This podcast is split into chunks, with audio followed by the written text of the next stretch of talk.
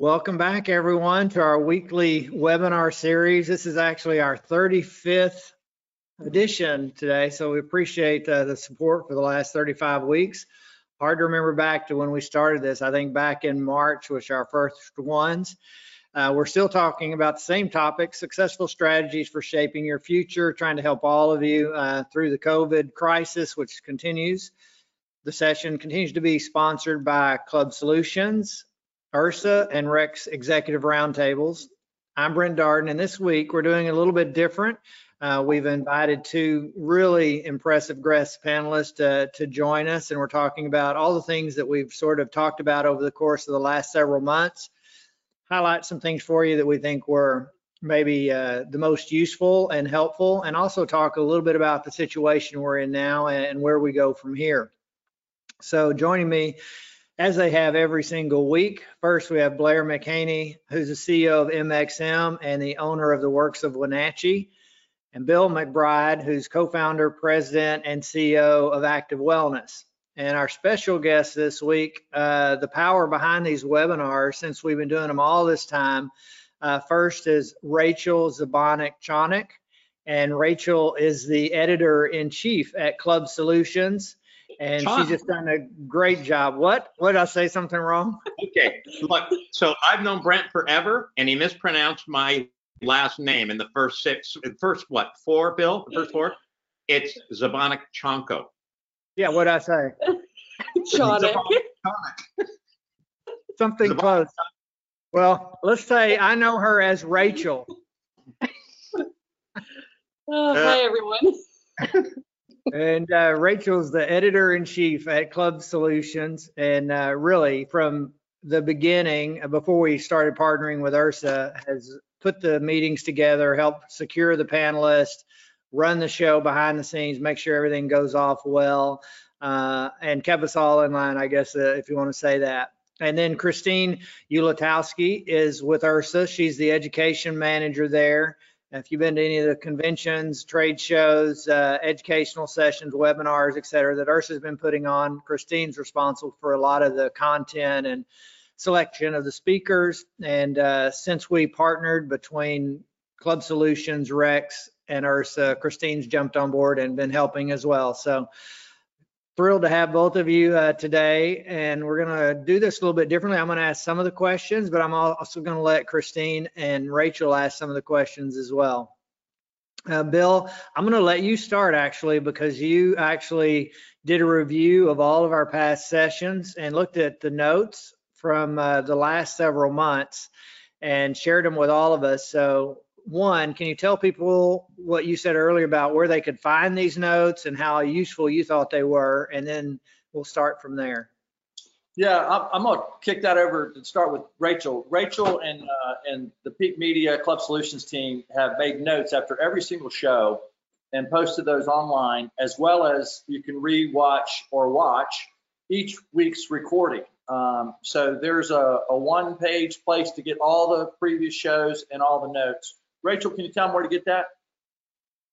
Yeah, so it's on the Club Solutions site. If you go to the home page, there's a webinars drop down and you'll see a tab for successful strategies for shaping your future and you can find it there. And then I'll also make sure that that link is included in the article recap for this session as well.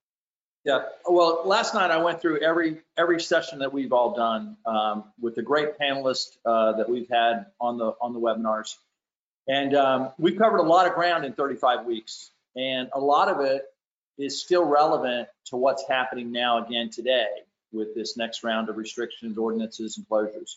So if you missed some of the sessions, um, you know you can you can go look at them by topic, and uh, and there's still some I think some very valuable content from our panelists uh, and that's worth uh, taking a look at.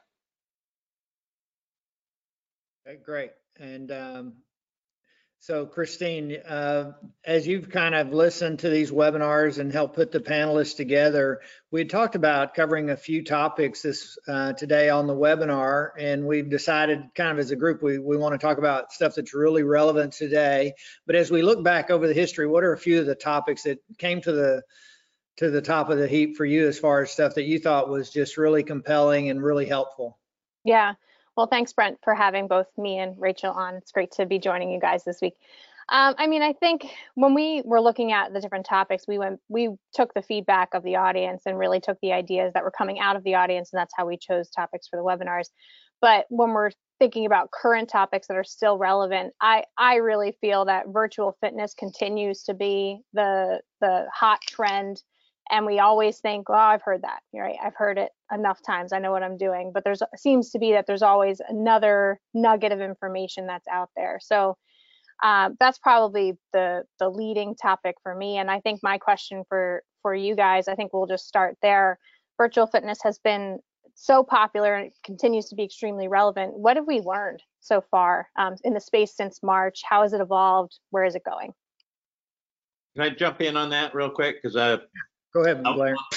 I was on a panel this morning uh, and with Chuck Runyon, who I thought just did a, a gr- awesome job of kind of talking about this. And one one of the things that Chuck said this morning was, uh, if you don't know, by the way, Chuck Runyon is CEO of Anytime Fitness. So if you, if anybody out there didn't know that, uh, one of the things that Chuck said this morning is about, you know, completely rethinking the, the journey and understanding that that that the consumer, and this aligns with our thinking, that just buying a gym membership is a bad strategy for getting in shape. It's a good tactic, but it's part of a much broader strategy. And that's what Chuck was speaking to and saying, you know, we just have to accept that there are great ways to augment your health club membership and that virtual is going to be a big part of that. And how, and how do we deliver enough touch points in enough ways that we're actually really, it's not, it, and, and Bill would hit on this about virtual a lot. Make sure that you're productizing this. It's not just a simple tactic out there.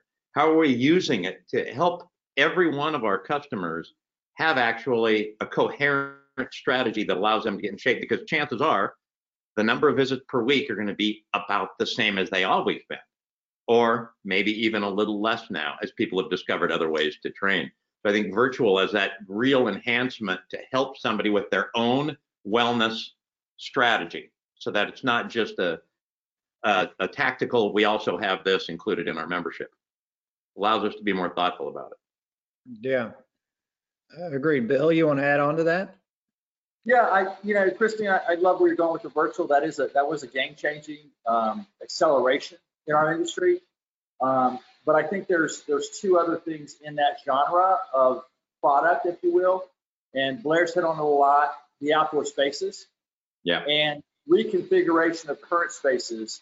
And I really like what we were talking about a couple weeks ago with regard to personal training pods, areas you know, irrespective of COVID, areas that personal trainers obviously train in that you can point to and say, this is one of our training pods when you're presenting personal training. So I think reconfiguration of spaces, the outdoor and the virtual, all three of those kind of go together for me as new concepts and um, innovation with regard to at least acceleration. And what and Bill, on that, on your note about the pods, as it- it's even it's even the pods just as a general member experience thing, not even necessarily about safety once this goes away, because you know, in member feedback, people hate it when trainers are doing small group training out on the floor and tying up stuff. One of the things that we're seeing, people like those pods, and it's going to go beyond the safety piece, right? This is how we, like that you just said, right? This is how innovation occurs. You do things out of some sort of other need, and pretty soon you start to discover that it's addressing other latent needs. And I think that's I think that's dead on. I think that's spot on. So it's true about the outdoor. It's going to be true about the pods. There's a lot of stuff coming out of this that is just really going to help us innovate this model. Yeah, Right. without, bela- without belaboring the point, I'm sorry, Christine, No, it's okay. Go ahead. without belaboring the point, how many times have you heard, I can't get any more clients at peak hour because there's no space? Members are, we're too crowded with members. Or, you know, a member tried to cut into a client working out and, and the trainers taught to be hospitable and service oriented, but the client's going, I paid for this extra, you know? So it takes away all of that stuff. Yeah, Yeah, and just yesterday I saw there's a uh, the in the concept of repurposing space, Bill. The, there's a local cycling studio near me that was already struggling because they had such a small space. They've repurposed their lobby, and they've been able to add, I think, four or five bikes in the lobby, and they took the feed from the main room and just went through a projector. So, in a way, they're having a virtual experience, but it is on site just within the lobby. So Yeah. it- it's it's making it easier for people that don't have a bike at home but still want to take the class, and the classes are filling up so quick because they only have you know, they went from 25 bikes in the room to eight. And now they've got these four additional spaces and it makes, it makes a huge difference just to have those four. Right, right. Yeah, Rachel, what about you? I mean, uh, you've also hosted several webinars. I know you've written several articles actually about the digital world. Any tips for people around that? Yeah, I think uh, the only other couple points that I would add would be um, just to remember that, um, you know, really your members just want to maintain that connection with your instructors and your personal trainers. And so oftentimes um, the quality doesn't necessarily always have to be as great as what they would expect from Peloton or some of these other really high tech companies. Um, and I, yeah, I think that, that a lot of clubs saw that, that the members just really want to maintain that personal connection with their instructors and they can do that through Zoom or some of the, you know, other technologies that don't necessarily have the highest quality of video feed all the time. Um, and then also, as in terms of a long-term strategy, obviously, you know, virtual fitness has been really key for maintaining that connection during shutdowns. Um, but it's also going to be great in the long term for maintaining connections in the future for your members who, you know, maybe leave or move away. I'm seeing a lot of clubs talking about how it, virtual is just helping them extend their reach, um, which they ne- wouldn't necessarily have been able to before. And I want to add on, on that, one of the things that I, I've said this before, one of the things that people love about virtual is not necessarily the virtual, it's the option to have the virtual. What people love mm-hmm. is being in, in, in the club. And I brought this up on the, on the pre-call. There was a very significant event that occurred yesterday in the world. And for the first time since the pandemic started, a large sporting event was completely sold out with no masks and no social distancing and I think about 50,000 people was the sellout, and it was in Australia, and it was a rugby match, and and they had it on Sports Center this morning, and that's the only channel I get is ESPN. No, that's it. Uh, that and CNBC, and uh, it was amazing to see people get together and how excited they were, and it reminded me that this is what people need, and this is what people are missing. And Christine, on the before we started, you said there's probably a little bit of shock in this, right? And you could almost it almost looked like that. And I and I think that once we kind of start to get to the other side of this, that what people love is, is being in, in the club. What we've discovered when we were open, we just had to close again two days ago. Wow, all of our classes are full. Big deal, right? You have six bikes in there. Um, but we had a member ask us, well, could you do a private cycling session for me and some friends? So now we're doing, we were doing sort of a secret menu of feed-based classes. And Bill brought this up. I, I could probably go through Bill's notes and find where he brought this up. You know, is there an opportunity to do some of these fee-based classes? And then you have the ones that are also included in membership. So now we brought out um, the semi-private hot yoga, the semi-private cycling. We're going to do semi-private body pump, and it's all around this idea of sort of, you know, off the menu things that you can find, but it's uh, but it's fee based. Yeah. One other thing I'd probably add to that is like when you're talking about virtual, I think a lot of people oftentimes think about fitness, but you're also seeing a lot of clubs be successful with other offerings like nutrition, um, wellness coaching, you know, just various other programs. So don't limit yourself to thinking about just fitness programming that you can offer virtually. I know Saco Sport and Fitness was doing telemedicine billing with their registered dietitians, and that was a really key for them maintaining revenue throughout the shutdown. Um, so I think that's another thing clubs can thinking about or can think about. Yeah. Right. And I was great. actually thinking about that for um, uh, fundraisers too. I mean, a lot of our communities are kind of you're losing out on your opportunities to do fundraising events because we can't have events. So I think those fee-based classes are a great way to to kind of you know put a placeholder on for this year and, and stay involved in your community. Yep. Yeah, so can we uh, switch gears just a little bit? Blair, you mentioned that you're shut down again. Um, there are a lot of states that are in the same boat. Um, of course, Washington State, Oregon, um, Michigan, uh, Philadelphia, uh, Ohio. There's others that are, you know, being shut down and pending shutdown. Of course, I left off California, which is still trying to open and shut down depending on what county you're in. But as that's happening with clubs, what are what are some thoughts that uh, all of you have about this recent shutdown and how clubs might react, uh, particularly if it's different than the first time around?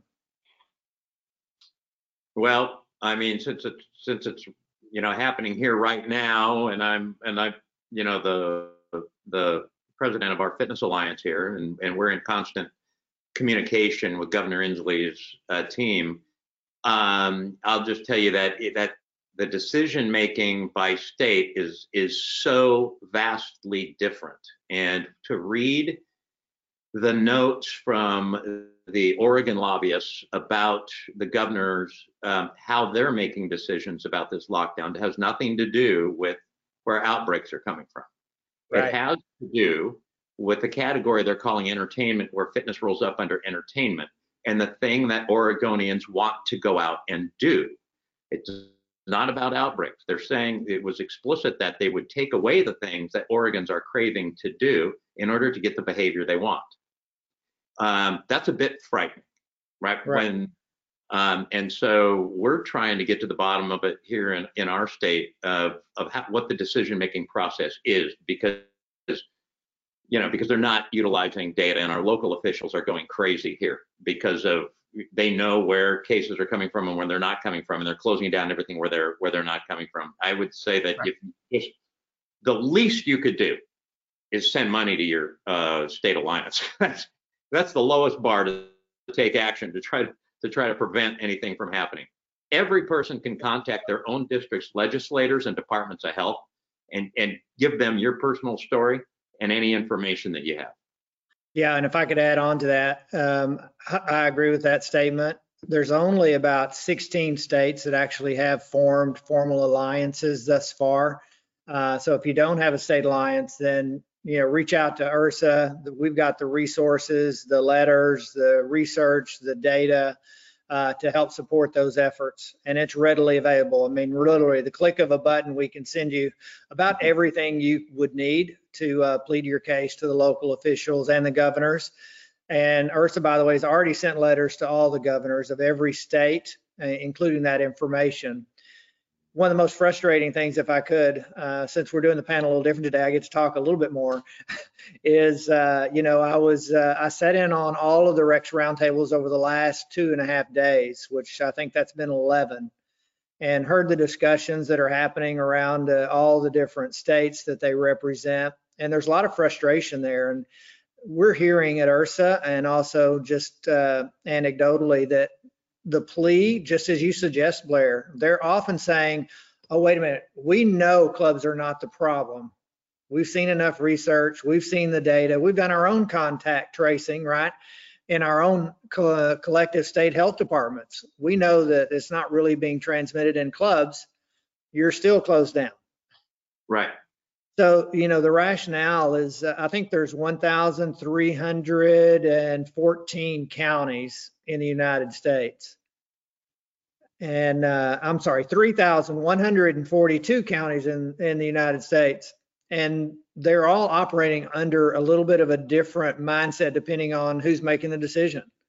And that's part of where a lot of the frustration, you know, comes from is because there's no consistent theme about who's making the decisions or why. Yep. Yeah, if I can share just like one like kind of bright spot though, is I do feel like if clubs can it get in partnership with their medical community, medical community, they are seeing a little bit more success with staying open. I think Chicago is a great example of that. Um, Mel Kleiss from East Bank Club was integral in getting in touch with the Chicago Medical Society and forming a partnership with them so they could advocate for clubs. Um, and in the recent stay-at-home advisories, the mayor of Chicago actually said that gyms were excluded because of that recommendation from the Chi- Chicago Medical Society. So I know a lot of clubs are, you know, really worried about second shutdowns, and I think a great thing that you can do is is start to form those relationships with your medical community so they can be advocates on your behalf. Well, Yep. this, this goes back to what is a health club? And is it recreation? If so, let me put you with the alcohol, right? Let me put you with bars, restaurants, clubs, nightclubs, whatever. Um, is it personal care? Okay, well now I'll let you go with the licensed personal care industry. Is it wellness? Okay, medical wellness, right? So this goes back to our, one of our industry situations is where do we belong in the, uh, in the essential business continuum, right? And so, uh, you know, California car- carves out personal care. Um, so, you know, you got clubs now going, well, you know, one-on-one personal training is more like personal care than densely populated health clubs with classes, right? So can you do one-on-one personal training even though you're closed to the general public? Does that fit into the California the way the ordinance is written? So, you know, part of this is what industry are we identified in? Yeah, that's definitely part of it. Yeah. Um, Blair, I know you uh, produced a video actually just sort of sharing the same message that I shared in an overview of, wow, the data just doesn't support the clubs being shut down again. Not only the data that MXM has done, the data that IHRSA has done, the data that other universities and international partners have done, but their own data. The state's own data does not support it. Yeah, so, uh, and I'll just tell you, uh, on, on a Thursday morning, we had a meeting with one of, uh, um, with one of Governor Inslee's main policy advisors, um, at about eight o'clock in the morning, myself and Bruce Beckett, our, um, our lobbyist, and, and he was very complimentary of the, of the fitness uh, segment and said, we don't anticipate any rollbacks there. Cases are climbing. That was on Thursday. On Saturday, I was advised that they were still meeting all through the weekend. I got a call at 4:30 or 5 o'clock saying fitness was going to be completely shut down. That was not a pleasant call. I, I wouldn't have wanted to been that guy calling me at that point. Um, so, and then, so then by Sunday, when the press release, when or the press conference that Governor Inslee did, we had queued up a letter in advance. So hit send on that, and so as he finished his press conference, I, I summarized the letter and then started to call out everything that we had, had sourced. It's about a seven minute video. We put it out on the Washington Fitness Alliance Facebook page, and uh, at last it had just 110,000 engagements and over a thousand shares on it, and it's gone to every single legislator, uh, both Democratic and Republican caucuses in in the state.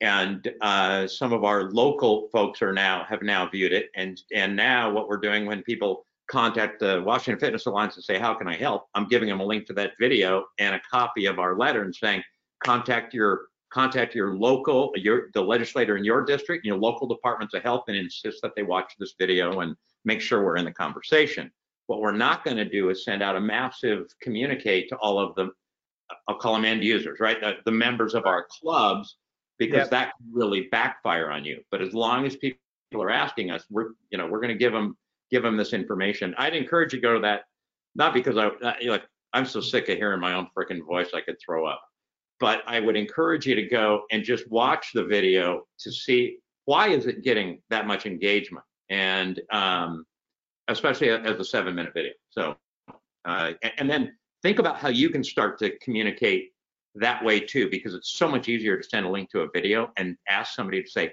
please watch this, than it is Right. to send them a five page letter. Right. Yeah, agreed. So what have, uh, what have we learned having gone through the last shutdown? And we've been running these webinars again every single week, trying to help people through it, that we might take a little bit of a different approach to this time around. We've touched on the digital um, factor. What else comes to mind as a highlight? Uh, maybe Christine or Rachel, let one of you start that. Um, I think one of the biggest mistakes clubs made initially was thinking that this was going to be a temporary thing. A lot of clubs really thought that they were only going to be shut down for two weeks, you know, a month max. Um, and now we're realizing that we don't know the end date for this particular pandemic. Um, and so you really kind of have to plan un- accordingly, which means you don't know what to plan for. I think that was definitely a huge thing that's different though now is that yeah we just don't know when it's going to end so you need to be making sure that you're just planning for not knowing when things can be back to normal Yep, great point. All right, Bill? Just to add to what Rachel said, the Wall Street Journal just had an article out this past week. 300 businesses that got $500,000 or more in PPP money have closed and filed bankruptcy. Um, so to Rachel's point, that affected over 23,000 employees. Um, and that number is continuing to rise. So, you know, a lot of people spent a lot of their money right out of the gate. They kept full staffs going. Um, so if there is another round, um, assume that we've got a long road ahead of us and be very conservative with your cash flow and your spend um, and pay very close attention to the next round of, of stimulus opportunity. But uh, 300 businesses that got a half million dollars or more in PPP money have now filed bankruptcy been closed. Um, that's that's a huge number of money, you know, people that got funds. Yeah. Right. Yeah, if I could add on to that, you know, we just completed another uh, sort of quick research project uh, with the IHRSA team with Rick Caro's help, uh, as well as the payment processing companies. And what we did is we looked at, uh, we got data from all the major payment processing companies, ABC Fitness Solutions, uh, Daxco, and all of their sort of affiliates, MindBody, and we asked them what clubs, how many clubs have closed uh, since the pandemic started as of the end of October. And it's 15% of health clubs have already closed as of the end of October. Now that includes big box gyms, studios, right? It's across the board, all different types of clubs, but that's a hard number. Permanently. the- Permanently, yeah, permanently closed, uh, 15%. And as we sort of extrapolate that out uh, across the rest of this year, the final two months of this year, we're fully expecting that to grow to about 20% or perhaps even higher. Uh, and as we see some of the major companies that have, you know, filed for reorganization, et cetera, uh, we know that that's only going to add to that list. And to Bill's point about, uh, you know, managing your cash really tightly, we're also worried about people that are sort of hanging on by a thread and hoping in January they'll get a rush of new members and new uh, new business that it may not quite be enough. So on balance, uh, by the time we get to the end of this pandemic, it easily could be 25, 20, 25% of the industry uh, that's not reopening. I Yeah. think it'll be higher. Yeah, But if- you, you're you're predicting more like 30, I think. yeah, but if you can't 35. if um, if you do get out the other side of this, right? And, and if you if you do, I think the opportunity is going to be massive for those that come out the other side of this. And it certainly depends on your market, right? Some people are in markets where maybe 30% of their competitors have closed. You know, that's certainly not true in the in the Wenatchee market, but you know, that's uh, you know, but it is going to be true in in in some markets and there's going to be, you know, huge opportunity out there and and a different mindset from the consumer i believe if we get this right Yeah, no, I agree. There's pent up demand and there's also, you know, greater opportunity for members. We, we were, we've talked about for years, uh, as I've given presentations, you know, not just in the US, but around the world, every club operator you talk to says, oh, we're oversaturated. There's just a ton of competition. So I think the industry, although we didn't wish this on ourselves, needed a little bit of a contraction to get the balance of the number of potential members and the number of clubs available to balance out a little more. And well, the pandemic's certainly helping us address that issue, but not just in the way we wanted, unfortunately. yeah, Yeah. Yeah. i'll tell you what i'm doing different in this second shutdown i don't have any i, have no uh no guessing about what my members wanted going into it right i mean the the the, the clarity that we got over the six weeks in our member feedback was phenomenal i think our i think our trailing six week because that's all we had uh, net promoter scores at about 91 you know and uh, it is so clear that the stuff we did was exactly uh, what they wanted wanted us to do so um, a lot of clarity from this right now Um, Can, can I, can I say something about that? Sure. Brent? Um, Yeah.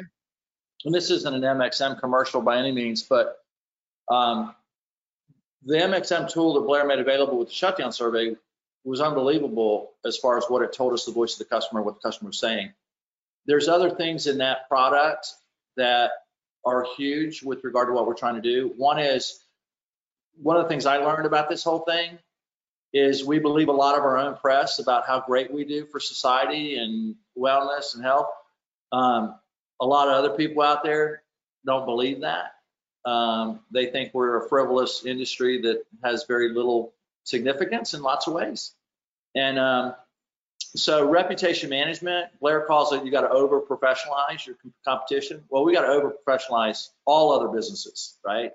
Right. And and um, and so, but embedded in the MXM is you learn who your best customers are, and you learn people that love you but don't like their fitness results.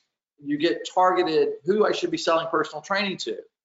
Um, you get to review your best customers get to give you reviews on Google, and reputation management is critical here. Huge.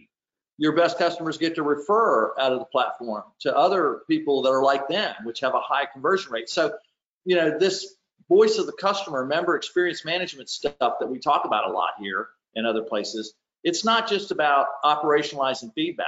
It's about reputation management, identification of best customers to solve more solutions and getting referrals. So you really got to get close to that customer coming out of this because Yeah. it's even more important than it's ever been. And, um, you know, without blowing too much sunshine at, at Blair's product, um, that tool does all three of those things, retention, sales, and reputation management. Thank you, Bill. Yep, It's true. good point. So Christine and Rachel, what are some things that y'all know have been discussed uh, a lot about doing perhaps a little bit differently? Or how do you see this shutdown being different from the one we first experienced back in March? I actually have a question for Blair. I want to go back to your video real quick. Blair, did you say that you're not sharing that with members? Um, no, I would, I would be willing to share that with my members. What we're not doing is trying to do a massive campaign out to our members to say, hey, members, take this and put it in their inbox. Um, and we were advised that that would be a bad idea if they, if, if the governor's office said, well, for God's sakes, we've been talking to these folks at the Washington Fitness Alliance, and now they're actually flooding us. They, they just said that when you do that, it's hard to get the conversations back. Other than that. Right, I see what you're saying. And Mhm. Blair, I- I see, I see a chat in the chat box. Where would they find that video that you said they could see? Where, where would they go find it? uh, go to uh, Facebook and search Washington Fitness Alliance.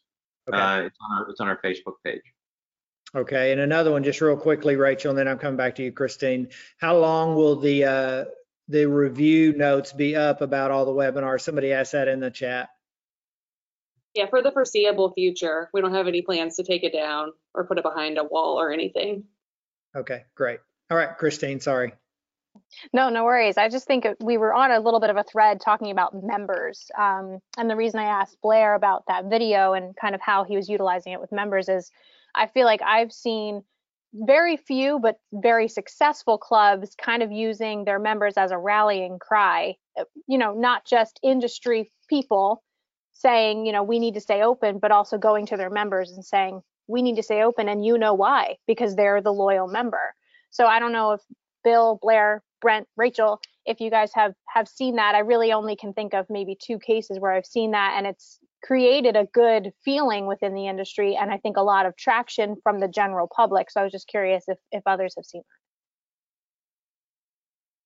that. Bill, yeah, I, I've seen, I have seen some people activating their membership base. We do regular videos out to our membership base that look very similar to the one that we did kind of out to the industry in the state as a whole. And people do share those a lot. And so I'm all for doing that. The thing I'm just cautious about is sending them a link that says, you know, hey, everybody, you know, send them an email here, right? And then you have all of us, you know, any, anyway, that could be, they don't like that very much. Right. But I do That really, like counterproductive. that. Yeah, yeah. Yeah, Yeah, I mean, I do know. I was gonna say, I, um, I know Scott Gillespie from Saco Sport and Fitness is a big advocate of using your membership membership base, um, again, just like the medical community, to advocate on your behalf. Um, clubs do serve, you know, a lot of people, and if we can rally all of those individuals um, to share the message that exercise is essential, I think uh, we can make a much bigger impact than it just being club operators saying that. I think there's two different things there. Um, one is letting your members know you're standards, your credibility, that exercise is essential in, in informing and educating them on that overall messaging. And then there's the other call to action, go call your congressman and tell him I sent you. You know, so those are two different things. So I agree with what Scott's doing. And, and I agree that we need to educate our members about the essential nature and, and get that good news, credibility, professionalism out there. But I also agree with Blair. You don't want to cause your legislators to go on the defense with you.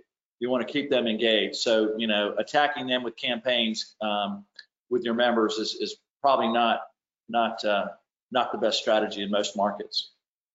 Right. Now, if they ask you, if you have, now this is, now, if a member comes and says, hey, how can I help? You give it, you say, here's a link to the video, here's the letter, please contact the local legislators, contact our commissioners, contact the Department of Health, and you make those tools available.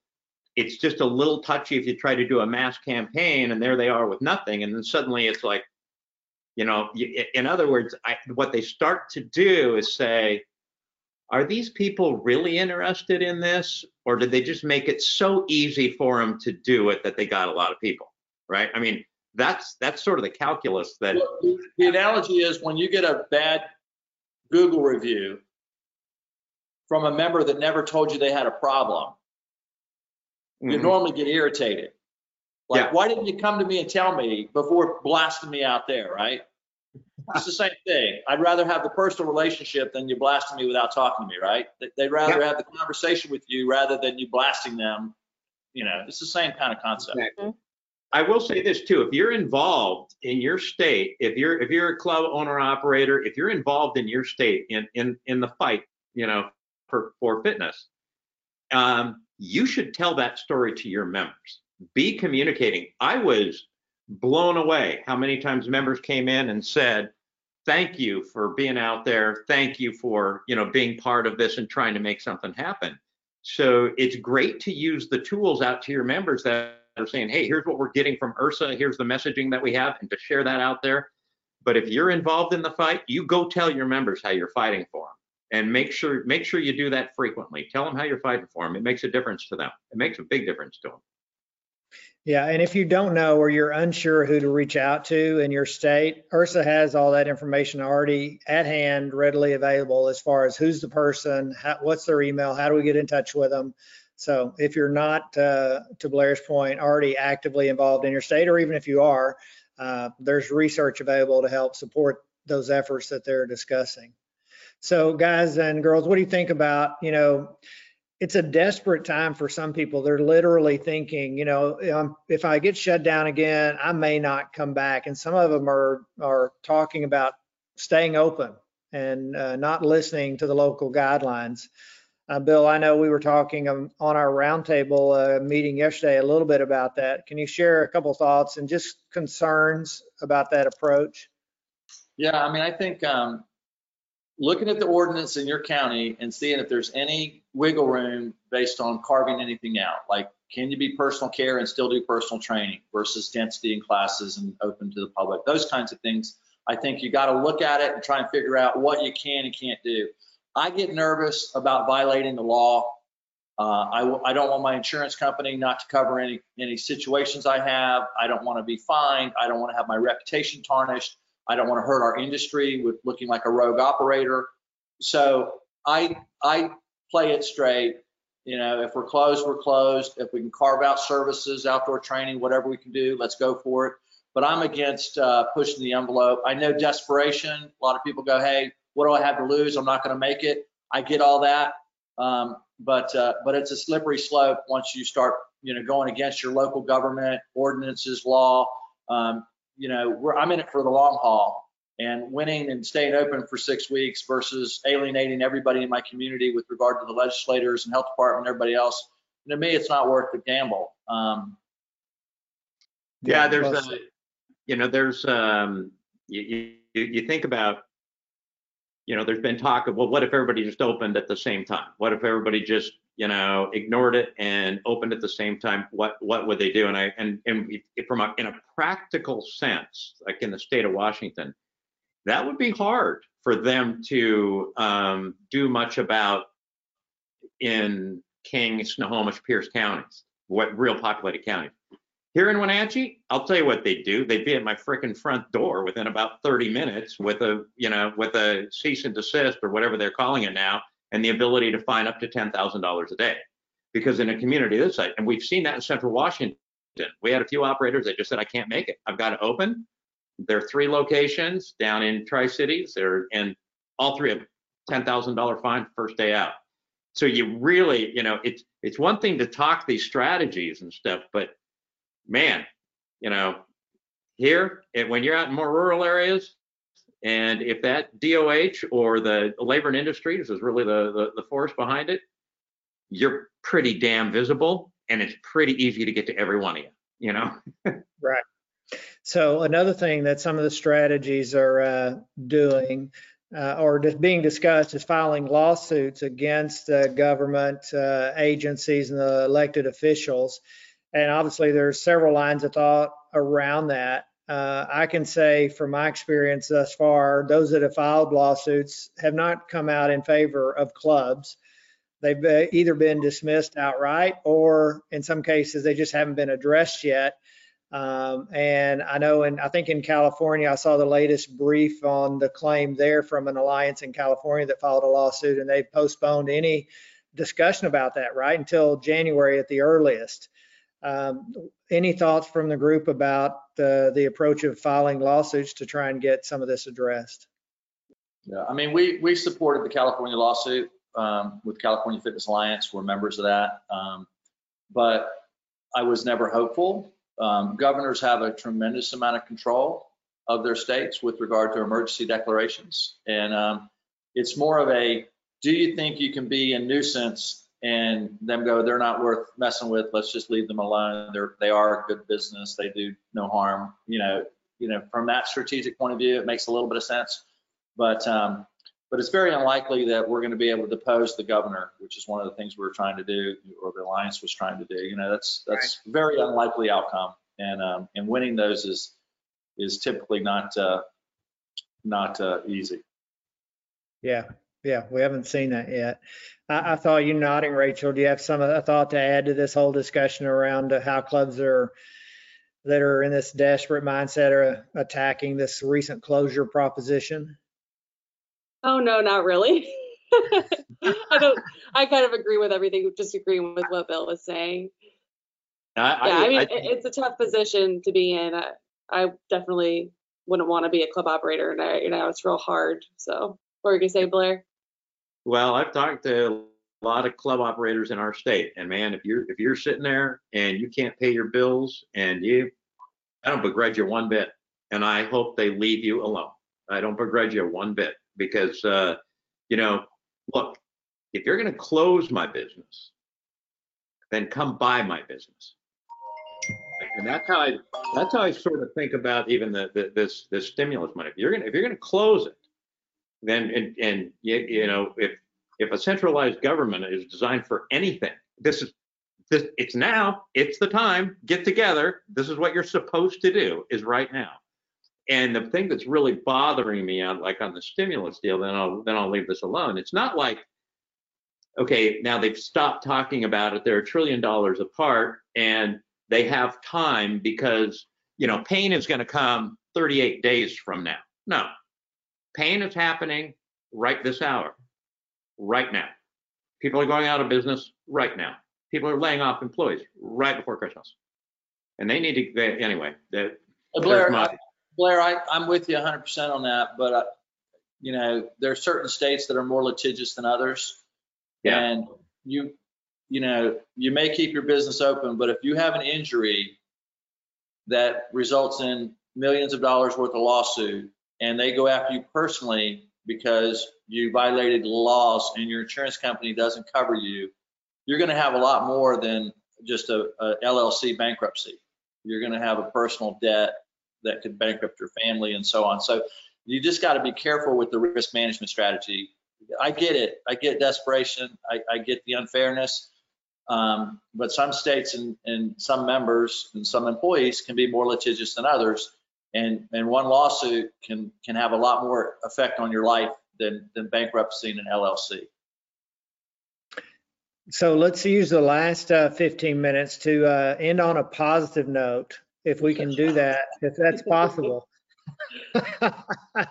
Uh, Because uh, I know all five of us have discussed this, you know, separately and then collectively before the call. There is reason for optimism if you can make it. If you can hang on through this latest round of shutdowns and uh, start the new year, you know, the news about uh, the vaccines being available, the efficacy of those, the widespread availability of those, by virtually all accounts, you know, that should be transpiring early next spring, right? Uh, that's what uh, all the news wires are suggesting is possible. So we are going to get on the other side of this. Uh, Blair touched on it earlier that there's going to be opportunity because uh, the contraction in our industry, there's going to be more members out there looking for places to join perhaps. What are some of the other things that makes y'all optimistic about the other side of this? Okay, so people craving getting together and not just not just from watching that um, uh, that uh, rugby match, right? Not just from seeing that, but there was a small event in a small town outside of here. My general manager, she has daughters, and uh, they had uh, they couldn't do this event at a school, so somebody created a private football field, and they were able to get out there and uh, and have this uh, event from their from their local high school.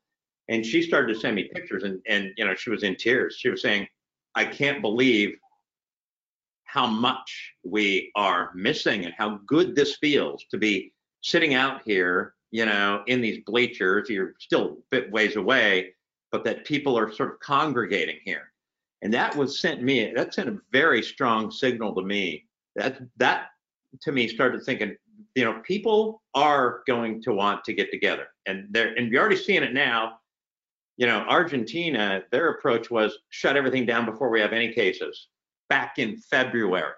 Six months later, it's the same thing. Look at their cases. It's the same cases everybody else has, right? I mean, and they're just under complete lockdown still there. So I'm optimistic that, you know, that that isn't going to go away. And in fact, it's going to be extremely strong that people are going to want to be someplace in person. Yeah.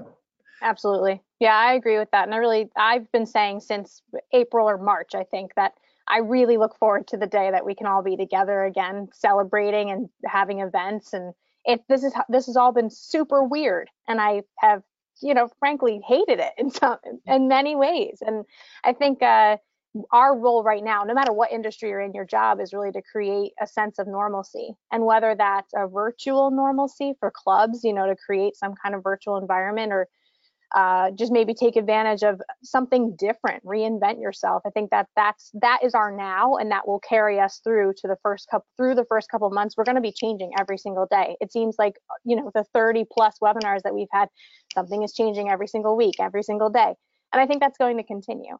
Um, into next spring. And and we just yeah we look forward to the day that we can all be together again. But i think even up until then it's going to be ever changing. Yeah, I think it's been encouraging to see a lot of clubs um, really look for the silver linings throughout this entire thing. Um, and you're seeing, like, for example, clubs that never had reservation systems before, they're now re- realizing how much data that that actually provides on what exactly members are doing within their facilities um, and being really, you know, empowered and emboldened by that. I think that's a great silver lining. And um, yeah, just the level of innovation coming out and uh, is really encouraging. Um, I think we're going to be, you know, if we can get through this, I think the industry will be better at the end of the day once it's all over. Yeah. Bill? Yeah, I, there's so many things. Um, one is what industry are we in, right? Um, I think there's been a pivot that we're in the, you know, active, healthy lifestyle industry and the wellness component and the efficacy of immunology and, and exercise and activity and nutrition that's kind of been at the forefront. You haven't heard a lot of people talking about um, appearance, you know, getting ready for beach season. You know, the, the, the right. focus has been on the essential nature of our core product. Um, we've also kind of got to the point where we're really celebrating and, and, giving our fitness professionals the status they deserve as the heroes and, and, the secret sauce of a lot of our organizations, right? Our group fitness instructors, our personal trainers, our fitness professionals. Um, the need for us to have higher standards as an industry, and I'm really proud of IHRSA and what they're doing to to set up some standards and some some areas in that, and I'm honored to be involved in some of that. Um, but um, but I think, uh, and then the last thing I'd say on that topic is we kind of reverted back to the beginning of the industry in a lot of ways. When I first started in industry, I won't tell you how long ago that was, but everybody did everything. You sold the membership, you took them through the workout. At the end of the night, you cleaned the club. You, everybody did everything. All hands on deck. We're all fitness professionals. We're all here for the member. We've got to get back to a little bit of that, right? You know, whose job is it to do that tour? Well, who's available? Whose job is it to clean the club right now? Who's available? You know, like so that all hands on deck, team coming together, job responsibilities melding into we all do whatever it takes. I really think that's been a, one of the positives in all of this about uh, how we approach our, our operations. Totally agree. Yep, I agreed with that. Hundred percent. Anyone else want to weigh in on that one? Well, I just, I- I- everything that everybody shifted on, everything that was mandated to us and how we had to react to Rachel's point about reservations, you know, now think about how you clean today and think about what you require of your members.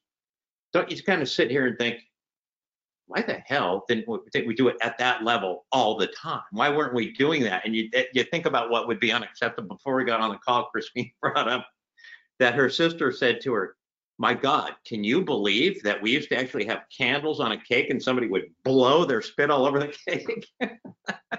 you know, so that's sort of the moral equivalent of what a lot of our industry used to be like, right?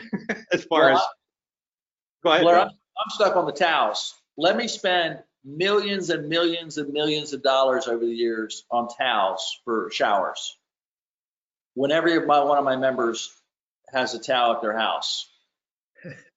Um, so I'm really, I know, I believe in workout towels. I love what you're doing with towels, cleaning towels, workout towels, but the shower towels, I'm like, why did we ever do that? And can we please not do that again? That, that's, that's where I get stuck. Yeah, we'll see. Well, uh, you know, one of the things I think we've uh, learned in our industry is that we, to your point earlier, Bill, you said, you know, the people sort of on the outside, the end consumer, and a, a lot of the elected officials don't view us in the light that we like to position and view ourselves as part of the healthcare continuum and part of the solution and all of that. And as we've all, you know, collectively wrung our hands about our plight right now, I point out to several groups, the unfortunate reality is there's only about 20, 22% of the US population that belong to gyms or health clubs, which means the vast, vast majority, you know, almost 80%, they, they really don't care whether clubs and gyms are open or not. It, it has no meaning or connection to their daily lives. And we just have, we have to change that paradigm and we have to uh, change that message and the mindset of the end consumer if all the consumers were just being active and they'd bought into their own wellness and how important it was uh, to be moving uh, in whatever way that is, inside a gym or out, I think we'd have a lot more clout. And that's something we've got of all collectively aspire to. We just, we have to turn the corner on the benefits of living an active uh, lifestyle and viewing wellness as something that's not just aspirational, that's part of everybody's daily lives.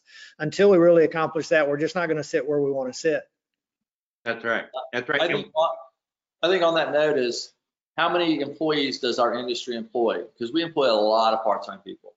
I bet the number's pretty dramatic. I don't know what it is. You know, how much do we pay in taxes in local communities? So not only do we provide an essential service that's underrated by outsiders that don't understand it, but we also create a lot of jobs and we create a lot of taxable um, revenue. So from a legislator standpoint, it's not just we're a business selfishly trying to do our thing for 20% of the population. We're creating jobs and, and tax revenue and so on. Yeah, exactly. Go ahead, Blair. I don't remember what I was going to say now that Bill interrupted me. Sorry, Blair. Wait a minute. No, that Did I you say you did- didn't know what you were going to say or because you didn't say you didn't have anything to say, I don't think. no, no, I got something to say, damn it. Um, the, So so, Brent, where I was going with all of that. Uh, you know, Chuck, I, I'm, I'm, I'm going to, uh, mention Chuck Runyon again, because he brought this up earlier that, you know, his disappointment in, and with the greatest platform in history in recent history, I would say the greatest platform in recent history, COVID-19, for the medical community to stand up and say, see, you better exercise. And they're not doing it. Not Right. as a whole. You know, I mean, what better platform to try to activate an entire population than the one we're standing on right now? And that's why I think as we move through this and people kind of look back and sheepishly say, yeah, maybe we shouldn't have closed gyms, right?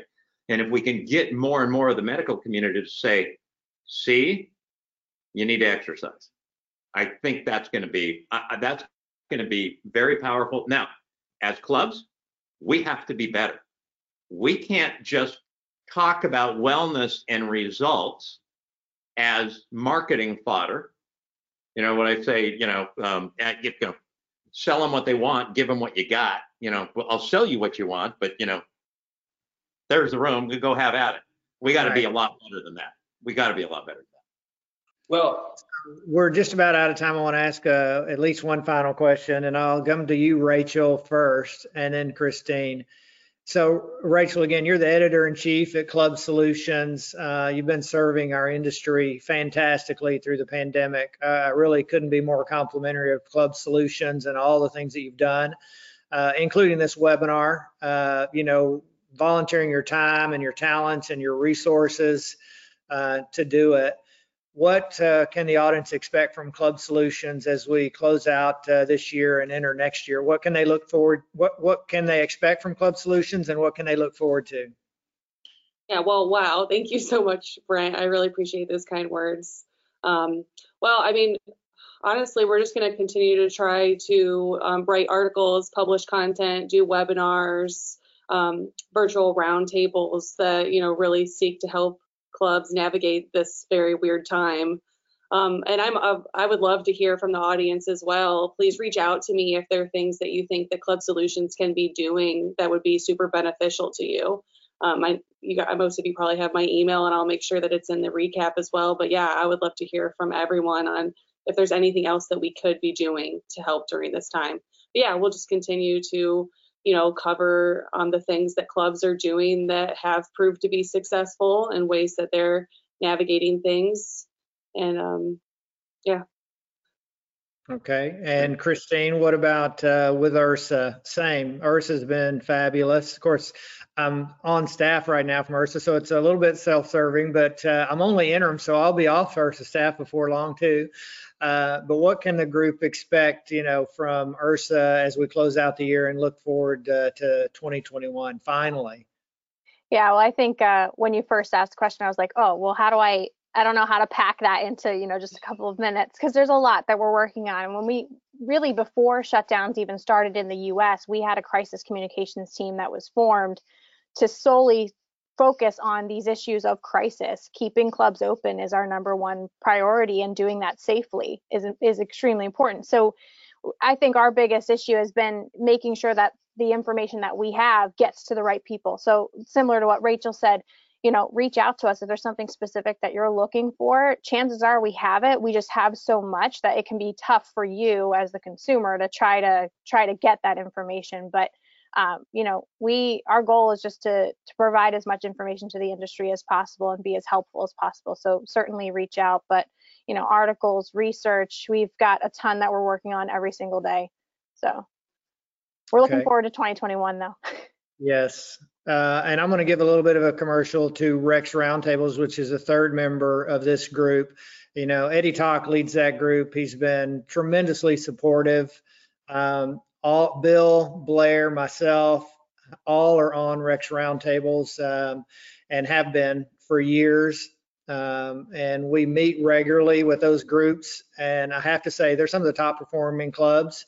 And when you get in a crisis like this where you can share ideas, uh, a word that the three of us have used is lightning speed, right? We're sharing ideas at lightning speed about, hey, try this. Oh, I did this, this worked to make this video, or, you know, try this approach.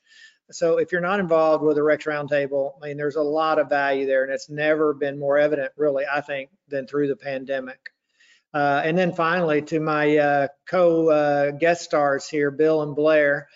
Uh, again, to remind the audience, Bill and Blair have donated their time and their energy uh, and their expertise for the benefit of all of you now for these 30, what is it, 35 weeks, I think we came up with. You know, I mean, it's a, it's a lot of time. They're busy guys. They're running, uh, you know, uh, really big operations and their expertise is worth a lot and they've been offering it freely. And I just wanted to acknowledge them. Uh, you know, Blair, as I say in the introduction, you know, he's the CEO of MXM and Medallia product. And uh, that's a big business in and of itself, as well as the clubs that he's trying to run. Uh, and yet he still volunteers his time. And Bill, CEO of Active Wellness, you know, he's got all these clubs all over the country going through all these challenges that we're all so familiar with. And yet he shows up every week. Uh, and he read through every one of the notes of all the 35 weeks last night, so he'd be prepared today. So I just can't thank all of you enough uh, for your willingness to share with the industry, uh, as well as the audience. So, uh, Bill, I'll let you and Blair give a maybe a little closing thought, and then I'll close it out. Go ahead, Bill. Um, so I want to thank the Active Wellness team for all they've done to provide content that I've shared with this. You know, I'm not sitting around creating everything we've done and shared. You know, it comes from other people. Um, Rachel, Christine, you guys have been amazing. Blair, Brent, amazing. Um, Brent, I want to give you just a shout out on your role with IHRSA as the interim CEO. Um, what you've done in such a short period of time of bringing everybody under the tent and umbrella with all the other trade associations, working collaboratively, raising the game, managing the finances of, the, of our association with your team there. Um, you got a great board of directors working with you. You got a great staff and management team working with you. Uh, but you're doing a great job, and uh, and I want to thank you on behalf of, of myself and, and the industry um, because it really it really has been impactful in such a short period of time. And then uh, you know, going forward, be kind, be kind to everybody out there. Thank you, Um, Bill. Uh, just thanks to everybody. The the you know Rachel has been like a, a sister to me for about the past five years or so. It's been awesome to get to know Christine.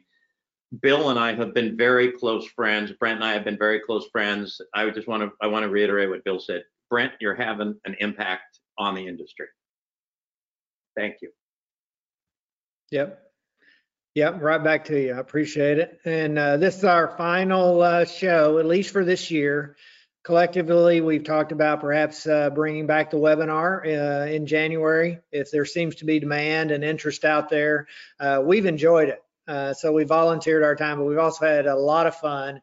Uh, thanks mostly to Bill and Blair. I'm really not much fun myself. We've all agreed on that fact. Uh, but nevertheless, I have enjoyed it. So to all of you from all of us, we hope uh, you enjoy next week uh, with your families. Uh, Thanksgiving, don't get too carried away with the numbers, but nevertheless, enjoy those relationships. And thanks for coming in each week and joining us. And we hope to see you in the new year. All the best. As always, be the salt and the Thanks, light. everybody. Thank you. Thank Bye, you. everyone. Bye.